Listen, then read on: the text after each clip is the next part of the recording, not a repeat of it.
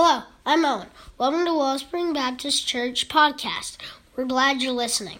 For more information on all that's going on at Wellspring, please visit www.wellspringbaptistchurch.org.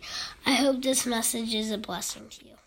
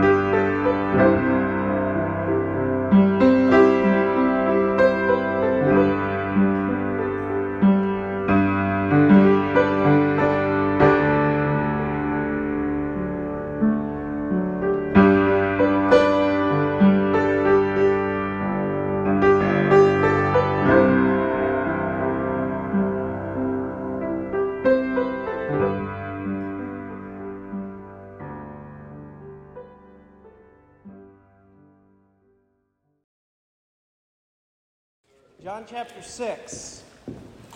Take your Bibles and turn to John chapter 6. Verse 1, the Bible says, After these things, Jesus went over to the Sea of Galilee, which is the Sea of Tiberias. A great multitude followed him because they saw his miracles which he did on them that were diseased. Jesus went up into the mountain, and there he sat with his disciples. And the Passover, a feast of the Jews, was nigh. When Jesus then lifted up his eyes, he saw a great, a great company come unto him. And he said unto Philip, When shall we buy bread that these may eat? And this he said to prove him, for he himself knew what he would do. Philip answered him, Two hundred penny worth of bread is not sufficient for them, that every one of them should take a little.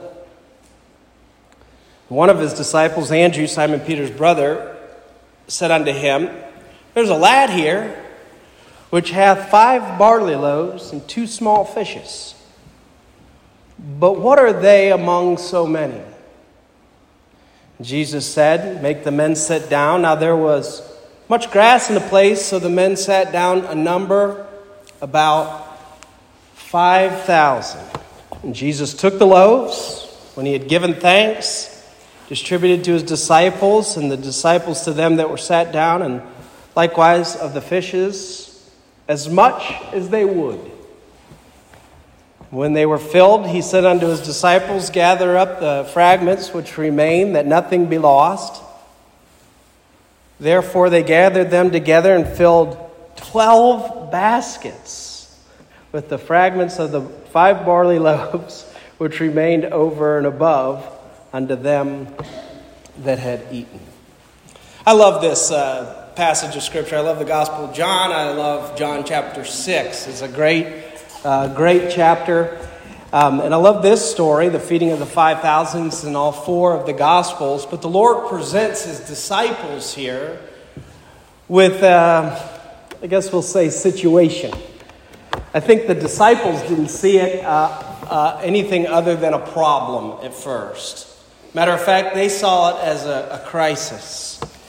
Um, you got to kind of get put yourself in the mindset of the disciples as they began to follow the Lord Jesus Christ, they thought that he was going to be king, overthrow the Roman government.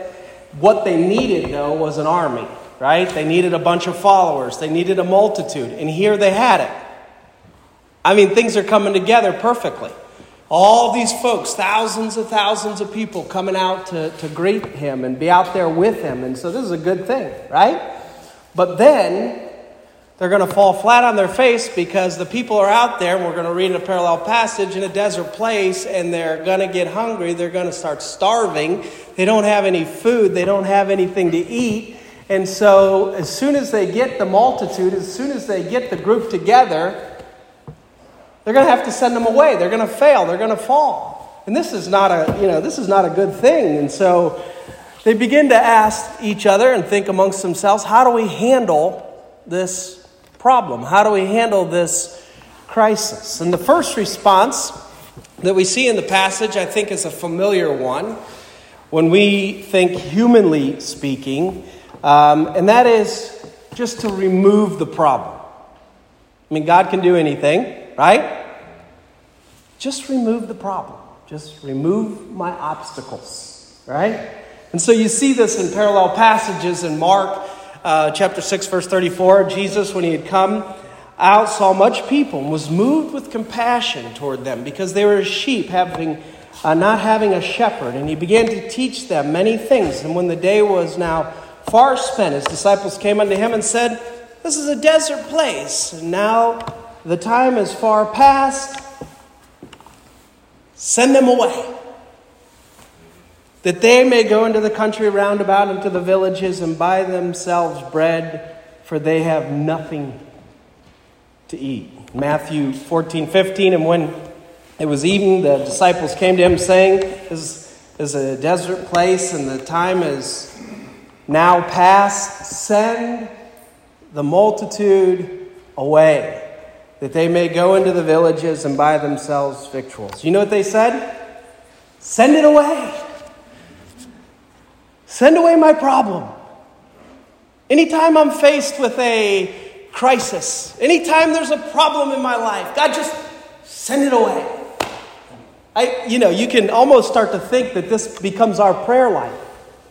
Before long, any and everything that we face that we are not comfortable with or don't feel like we can handle real easily, we become like royalty.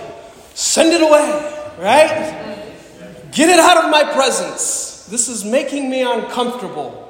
Get it away from here, as if God is just waiting to, to go before us and move all of our obstacles out of our way. That that's what our prayer life is all about. Send it away. Get it out of here. I'm not comfortable with this. I don't think I can handle it.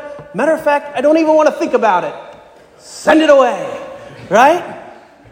And if we're not careful, if we're not careful, that's what our prayer life becomes. God, send away my problem. I got this problem, this problem, this problem, this problem. Send it away. Get it out. You can do it. Get it. Remove it. Right? Send it away. I don't want to think about it. Don't want to have it. Whether it's disease, send it away. If it's a problem, send it away. If it's a relationship issue, send it away. If it's a storm coming in my life, just send it away. I just want smooth sailing, perfect comfort. Right? But this is not how we grow. As we grow as Christians and we mature in, in Christ, I believe that our prayer lives would begin to change from us telling God our will to seeking His will. If we're not careful, our prayers become us informing God what we think should happen here on earth and how things should go and how all the problems should be solved instead of asking Him, instead of seeking, instead of drawing close to the Lord and saying, Hey, now God does want us to cast our cares on Him. He tells us. He wants us to tell Him his, our problems, but then also be willing to say, Thy will be done. And how you handle this and how you're going to take care of this, God, I'm excited to see, right? I'm excited to see. This is how we grow through circumstances, not just removing all obstacles, but seeing how God is going to, to deal with it. But look at the response here in verse 7. Verse 7, we have another response, second response. It's Philip. Verse 7, he says, uh, 200 pennies worth of bread is not sufficient for them, that every one of them may take a little. So you have the send it away, don't want to think about it, don't want to look at it, don't want to deal with it. Then you got Philip. Philip says, All right, we can figure this out. I mean, this is just a math problem, right? Here's what we got we got 5,000 men. So, conservatively speaking, there's easily, with women and children, 15,000 people, a few bucks a piece, right? This is just a math problem. Philip says, hey, here's what we got to do. We just got to figure out how much we need. we figure out how much we need, you know, and he's beginning to do the math, you know. Guys, don't overthink this. Here's what we got. We got 15,000 people. If, a, if the meal, if the food's going to cost four bucks a person, we just need 50, 60 grand right now. We need $60,000 $60, right now, right? And that, you know, that's a, that's a human reaction to be able to just start to figuring it out. Some people just say, I don't want to think about it, get it away. Some people say, all right, I'm going to figure this out. We're going to work through it, right? And Philip, you know, he may have thought, you know, 60,000 or whatever it was going to take, but you got thousands and thousands of people there. I mean, he could have just said, I mean, they had 12 baskets. This could have been the original passing of the plate. I mean, Philip's probably thinking, you know, everybody give some. We'll get some people, go get the food, we'll bring it out. We can raise the money. There's enough people here. Everybody chips in, right? We can get this done. We'll just take up an offering. But the Lord wasn't interested in taking up an offering, He was interested in giving something away. I mean, that could happen, right? Humanly speaking, you got to think through the problems. What could we do? How are we going to handle this? Then we have another reaction here Andrew, Peter's brother. He, uh, he in verse 9, he says, uh, he, brings, he brings this little lad to the Lord. He says, There's a lad here which hath five barley loaves and two small fishes. But what are they among so many? Now, I find this is interesting here. This little lad with his lunch somehow is talking to Andrew, offers it up, right? And you know, from reading the reading the Gospels and and um, you know, kind of understanding the dynamics of the disciples with Jesus, they were like kids almost. You know, they were young fishermen, and you know that they were cutting up and you know goofing off and trying to outdo each other. And so I, I guarantee that when Andrew came up with this idea, that there was some people that were picking on him. I mean, come on. You know, Philip's sitting there doing the math thinking 60 grand is what we need, right? And then this guy comes up, Andrew, and says, Here's five barley loaves. You know, I got, I got five bagels and two bluegill. What, you know, what can we do with that? And there's always that, you know, there's always that person. You have this insurmountable, you know, it doesn't matter what, you know, you're doing some big fundraiser, you, building project or whatever, some well meaning person wants to do a bake sale or a lemonade stand. You're thinking, that's a lot of work and it's not gonna, it's not gonna fix it, right? It's not gonna fix the problem. And that's what everybody's like, oh yeah, you know, how, I guarantee they were all picking on Andrew for his small minded idea. But what's interesting is the Lord took it. The Lord took it. The five barley loaves and two small fishes, the Lord said, Oh, thank you, Andrew. That's just what we needed. Verse 11, he says, And Jesus took the loaves, and when he had given thanks, he distributed to the disciples and the disciples to them that sat down, and likewise of the fishes as much as they would. So the Lord takes it. And, you know, we got to kind of wrap our minds around this a little bit about the Lord Jesus Christ. It's not about how much or how little that we give Him. Uh, he is not interested in that, is He? He's tried to teach, you know, God's math is not ours. And no matter how much we give him or how little we give him, it doesn't change his math. It does not change his math. You know what he wants? He wants our hearts. And he looks at our hearts. And my goodness, this little lad that was willing to give his whole lunch this is what the Lord was wanting to show the disciples. This was what the Lord was wanting to show. And this was what the Lord Jesus Christ was constantly uh, teaching us. He says in Mark chapter 12 and verse 41 And Jesus sat over against the treasury and beheld, and beheld how the people cast money into the treasury. And many, which were rich, cast in much. And there came a certain poor widow, and she threw in two mites, which maketh a farthing. And he called, he called his disciples. You see, he's trying to teach them. He said, Hey, let me show you something. Come here. You see this? He called his disciples and saith unto them, Verily I say unto you that this poor widow has cast more in. It's not the, it's not the amount that the Lord's looking at, it's the heart. He says she's cast more in than all they which have cast into the treasury. For they did cast of their abundance. You know what he said? They were given out of their surplus. They were given out of their abundance. They were given out of the what above and beyond they already had. But she, of her want, did cast in all that she had, even all her living. The Lord said, Look at this. This woman gave it all. She gave of her want. She gave, she, she was in need and still was able to give. She was in deficit and still was able to give of her want. And that's what the Lord was looking at. And he saw this in the lad who was willing to give it all. To give it all. And he says, I find one person willing to give it all. You'd never believe what I'd be able to do with that. One person willing to, they themselves get into the offering plate. One person willing they themselves to say, Lord, here I am. Here I am. Send me. All that I am. I'm giving of myself to you. And you know what the Lord would do? He'd take it. You know, if the little, if it was us humanly, little lad comes up, has his lunch, we see this massive multitude. Why in the world would we take his lunch? The poor kid, the mom packed it that morning for him, right? This is his. He needs it. We wouldn't take from a kid to feed the adults, would we? But the Lord did. Why? He didn't want him to miss out on this blessing. He didn't want the lad to miss out on the blessing that was about to come. And he took this little lad's lunch. He took it, the Bible says.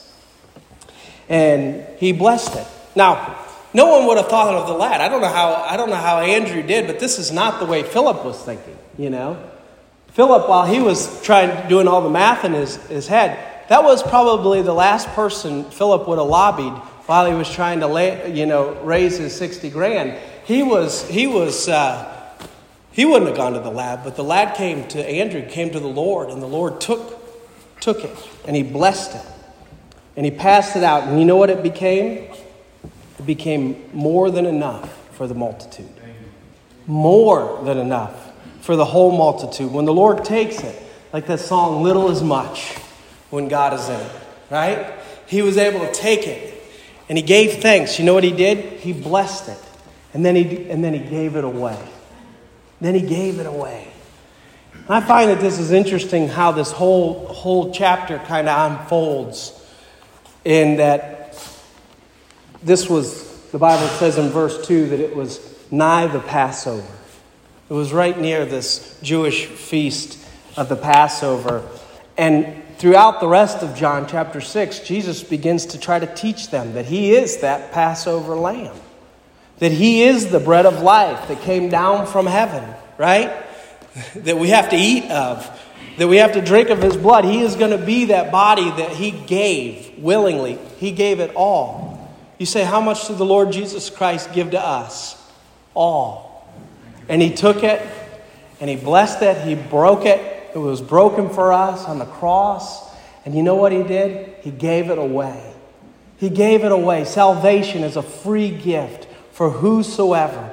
He, he was broken for us. Why? That the multitude's need may be met. That whosoever should call upon the name of the Lord should be saved. That's what he's teaching. Look at verse, look at verse 35 of that John chapter 6. He says, Unto them, I am the bread of life, and he that cometh to me shall never hunger. And he that believeth, there's that faith, he that believeth, he that believeth on me shall never thirst. He's trying to meet their spiritual needs now. Verse 48, he says, I am the bread of life. He says in verse 51 I am the living bread which came down from heaven. If any man eat of this bread, he shall live forever. And the bread that I will give is my flesh, which I will give for the life of the world. Lord Jesus Christ was that willing sacrifice, that offering. He, like the, like the little lad, offered it all so that the multitude, so that all could be saved, that whosoever would call on him would be saved. The Bible says that the all were filled. They were all filled to overflowing. he sends up the disciples. And you know, this is all about building the disciples' faith. That's what it said at the beginning. He knew that he would do. He did this, the Bible says, to prove Philip. I, look, the Lord's going to do some stuff in our lives to prove us.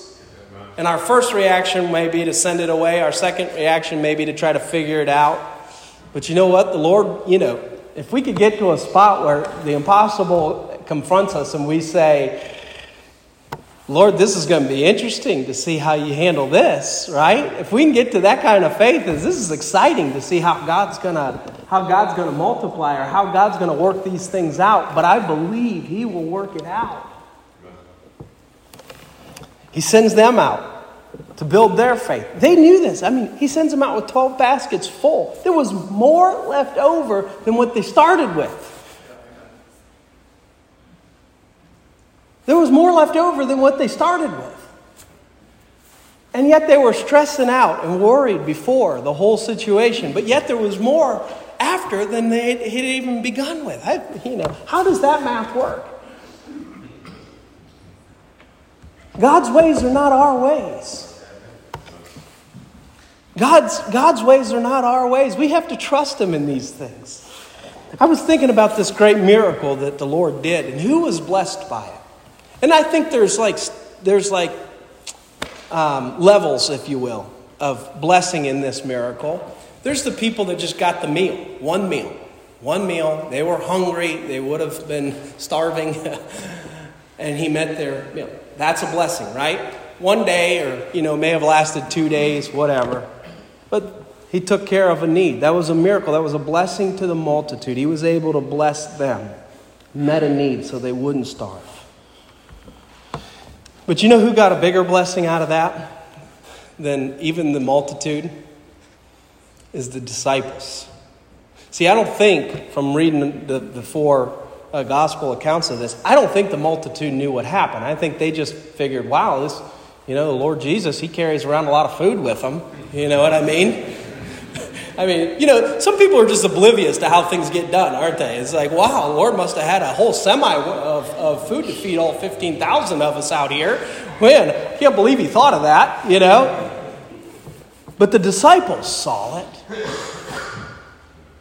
The disciples were handing it out. That's why he told them to hand it out.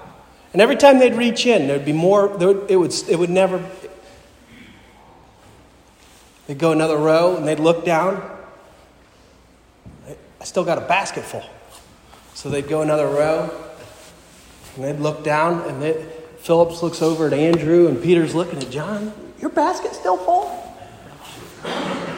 Your basket's still full? My basket's full. How many? I've, fed, I've already given 5,000 people food. My basket's still full. And just kept it going. And then they got down at the end. They're full. Basket. You know who got a real big blessing out of this? the disciples. The disciples got to see it firsthand. This was a huge blessing to them. you know, I believe there's a lot of people on the fringes of Christianity. They're not serving the Lord, they're not taking any risks for the Lord, they're not out there working with the Lord, for the Lord, with that purpose, and yet they still get a blessing. God still blesses them, gives them their daily bread, won't let them starve, gives them what they need. But for the 12 that were sweating this, that were anxious about this, that were worried about this, they got a huge blessing. Sometimes you wonder is it worth it? Is it worth it to take on the stress? Is it worth it to take on the anxiety? Is it worth it to you know, put yourself out there and try and minister to other people and try to help other people? And the answer to that is absolutely.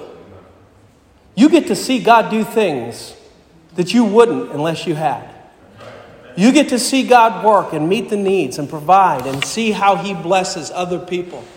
You got to, you know, I guarantee that, that the disciples got thousands of people that day that said thank you to Him, but it was all the Lord. It was all the Lord.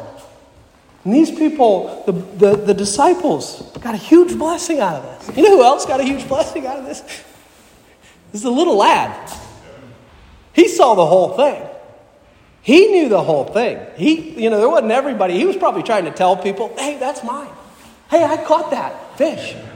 they're like, okay, yeah, no, I did. I caught it. I caught that little fish. I, we, you know, my mom packed that. My mom packed that. You know, he's running around telling her, my mom packed that. And okay, yeah, yeah, okay, yeah. Go sit down. Right? No, seriously. He changed his life. He was never the same. He never, never, ever again. And I guarantee you, no one ever picked on Andrew for his small ideas ever again either. The next time Andrew came up with a, you know, small idea, people were like, well, we should, probably should listen to him, you know. Remember the five barley loaves and two fishes? Yeah, we should probably listen to him. It might work, you know. You never know. The little lad was blessed. You know who else is blessed? Us. 2,000 years later. When God does something, it's not small.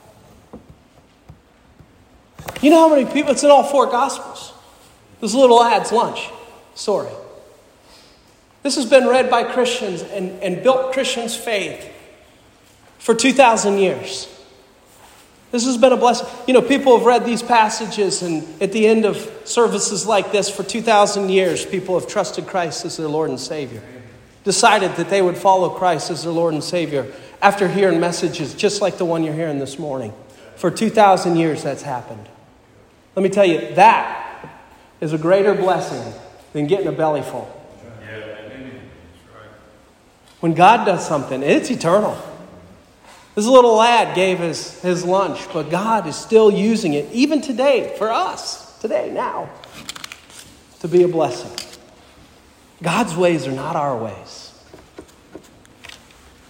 There's another element to this chapter I think that we got to learn from. Chapter 6 of John. The Lord reveals some stuff to his disciples, as we've already looked at. But he also reveals who are his true followers in this chapter and why people follow the Lord Jesus Christ. And it's the same today as it was back then. In verse 2, he tells you why people were following the Lord. The great multitude followed him. Why? Because they saw the miracles which he did on them that were diseased. Why were people following the Lord? Because he did miracles. They were following him because of the miracles that he had done on the people that were diseased. And so this is what caused them. So as the Lord travels, they traveled with him. Then as the passage goes on, after he feeds them the, the 5,000, he gives them the food, fills their bellies for the day. He travels across the sea. And guess what? The multitude followed him across the sea. They're following him now. They're disciples, they're followers of Jesus. And when they get over there, the Lord says, Hey, your motive for why you are following me has changed. And he reveals their motive to them in verse 25. when they had found him on the other side of the sea, they said unto him, Rabbi, when camest thou hither? Jesus answered them and said, Verily, verily, I say unto you, you seek me, not because you saw the miracles. So they had started to follow him because they saw the miracles, right? Of the diseased. But because you did eat of the loaves and were filled. Labor not for the meat which perisheth, but for the meat which endureth unto everlasting life, which the Son of Man shall give unto you. For him hath God the Father sealed. You can see that the followers of, of the Lord, it was in a downward uh, trajectory. It was, they were going the wrong direction. First, they'd started following him for the miracles, which was a wrong motive. Faith in miracles cannot save. Faith in miracles cannot save. It cannot give you eternal life. It cannot change your heart. It cannot change who you are. It cannot. But now they're following him, not for miracles even, but for food. He says, Now you're following me, not for miracles, but because you ate the loaves and were filled. And he says, Labor not for the meat that perisheth. Now the multitude's following him for lunch. They're following why? Because he can meet their needs. He has met their needs, he can meet their needs. And so that's why they're following him. They're thinking, hey, as long as we stay close to the Lord Jesus Christ, He can make bread appear. You know, for 40 years. God made manna fall from the sky, right? He can take care of me. So if we stay close to the Lord, if we stay close to Jesus, you know what? We'll never go hungry. Let's just stay close to the Lord. But the Lord wanted to take them further from the physical hunger and thirst to the spiritual. So that's what He begins to teach. He begins to teach I'm the living bread, I'm the bread of life. I want to take you beyond believing in miracles or beyond believing in, uh, you know, God can meet your needs and all these different things. And so he's revealing to them, this multitude, that they're all following him for the wrong reasons, that they truly didn't believe in him, him alone. They were not true believers, these followers, these disciples. The Lord wanted to give them more than just food. He wanted to give them life. I am come that you might have life, that you might have it more abundantly. And so he begins to teach them that. Look at verse 28. Then said they unto him, What shall we do that we might work the works of God? What shall we do that we can do great things like you can do? And Jesus answered and said unto them, This is the work of God that you believe on him whom he hath sent. Isn't that an awesome verse? You want to work, you want to do the work of God? Believe on Jesus Christ. That's the work of God. Believe by faith in Christ. And they said therefore unto him, What sign? Look at this. What sign showest thou then? That we may see and believe. Let me ask you, is that a true believer? You got to see it to believe it. Lord said, No, you believe it to see it. You believe it to see it, not see it to believe it. And now they're, they're trying to manipulate the Lord. And if we're not careful, we've done this in our prayer life too. God, if you do this, I'll do that. And they're, they're saying, Show us a sign. Show, show me a miracle and I'll believe. And just conveniently, their miracle has to do with another lunch. Conveniently. Their miracle has to do with just one more meal.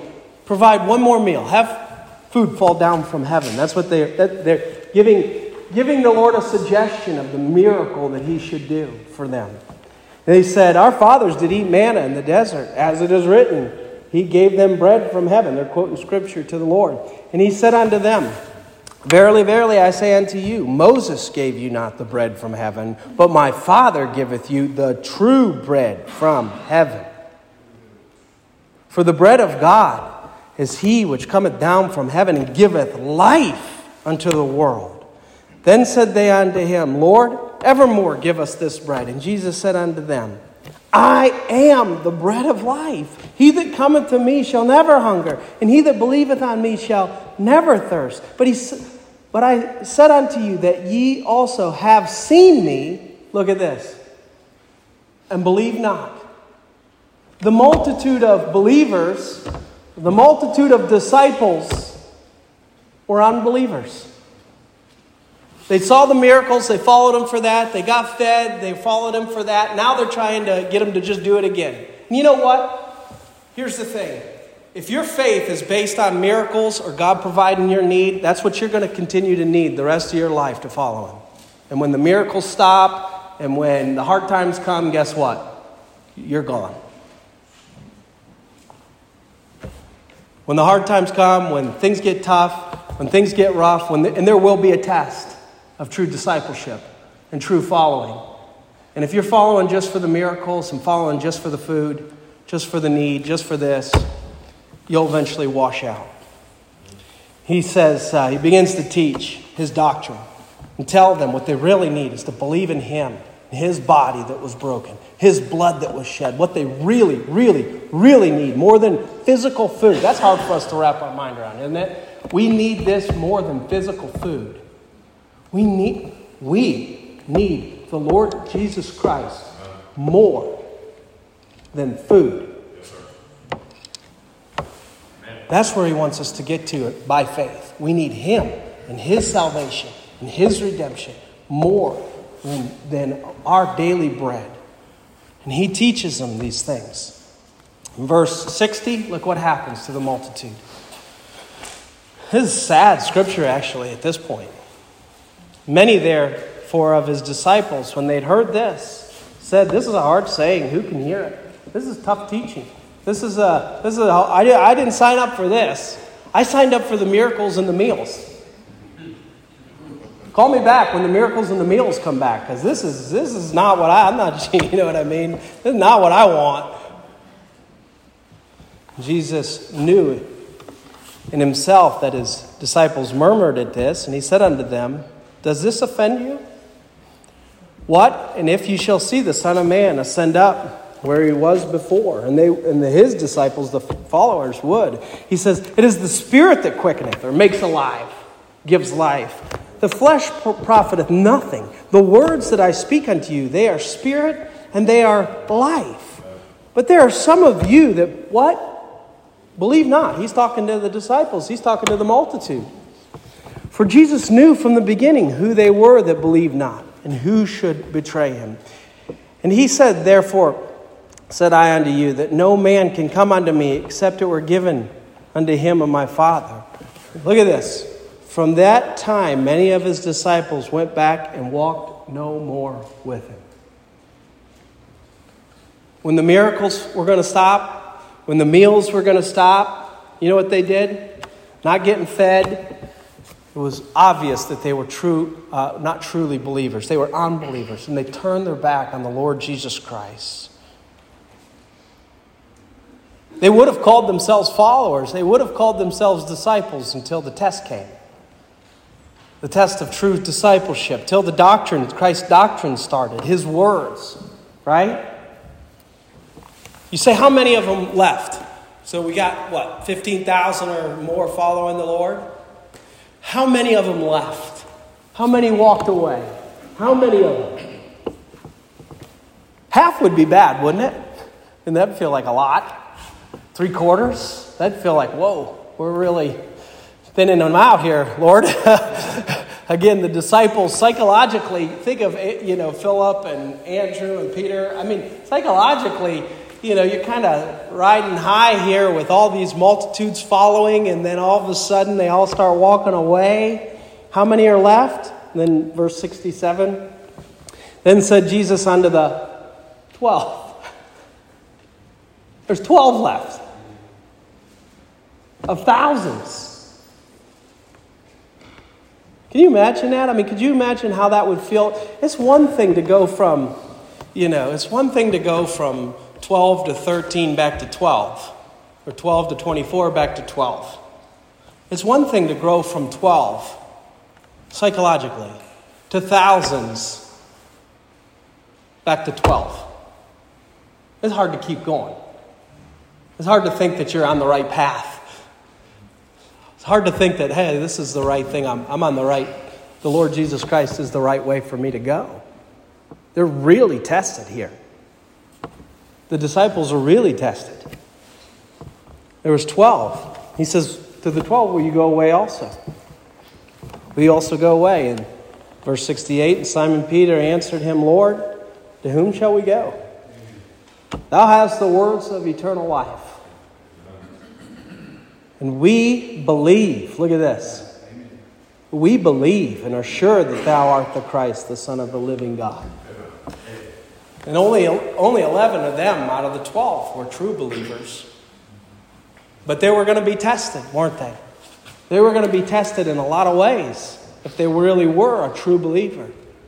What happens when the miracles stop? What happens when the food stops, when the, when the uh, needs seem to be not met? Will you go away also? That's the question I think that the Lord's going to ask all of us. All of us are going to be tested. Why am I following? Am I following for the miracles? Am I following because He can meet my needs? Am I following for some other reason? He knows your motive. And you'll be tested and proven. You will. At the end, you kind of start to wonder well, then, was that whole thing a waste? I mean, that whole rigmarole? Why even if the Lord knew this from the beginning, why even do it? Why even have all the multitude and teach him? Why even feed him? Why do, you know? And if we're not careful as Christians, sometimes we start to get a little cynical and think, why was this a waste of time? You know, if you've ministered to people, maybe you've ministered to a lot of people. And it seems that only a couple have ever benefited really from it really come to benefit in a true fellowship and relationship with Christ. And you can imagine the disciples are thinking, man, we went through all that, ministered to all those people, and then they all walked away, never to hear from them again. Was it really worth it? And the answer is yes. Absolutely. Why? Because it built their faith. There's more. Look, the Lord would do all that for just the lad. The Lord would do all of that miracle, all of those things, go through all of that stuff just for the one boy. It's worth it. You know, sometimes we get focused on how could I, you know, minister to the multitude. Well, the Lord will allow us, but don't be discouraged when it doesn't, you know, always pan out. May have been just for you. May have just been for Philip or just for Andrew. It wasn't a waste. The Lord knows what He's doing. We got to trust Him in it. I guarantee you, Philip started doing math different, at least when the Lord was around. you know, it's like, we're going to need 60 unless He does something different, right? I mean, this is what we're going to need unless he, you know, who knows what he's going to do, right? And no one picked on Andrew again for his ideas. No.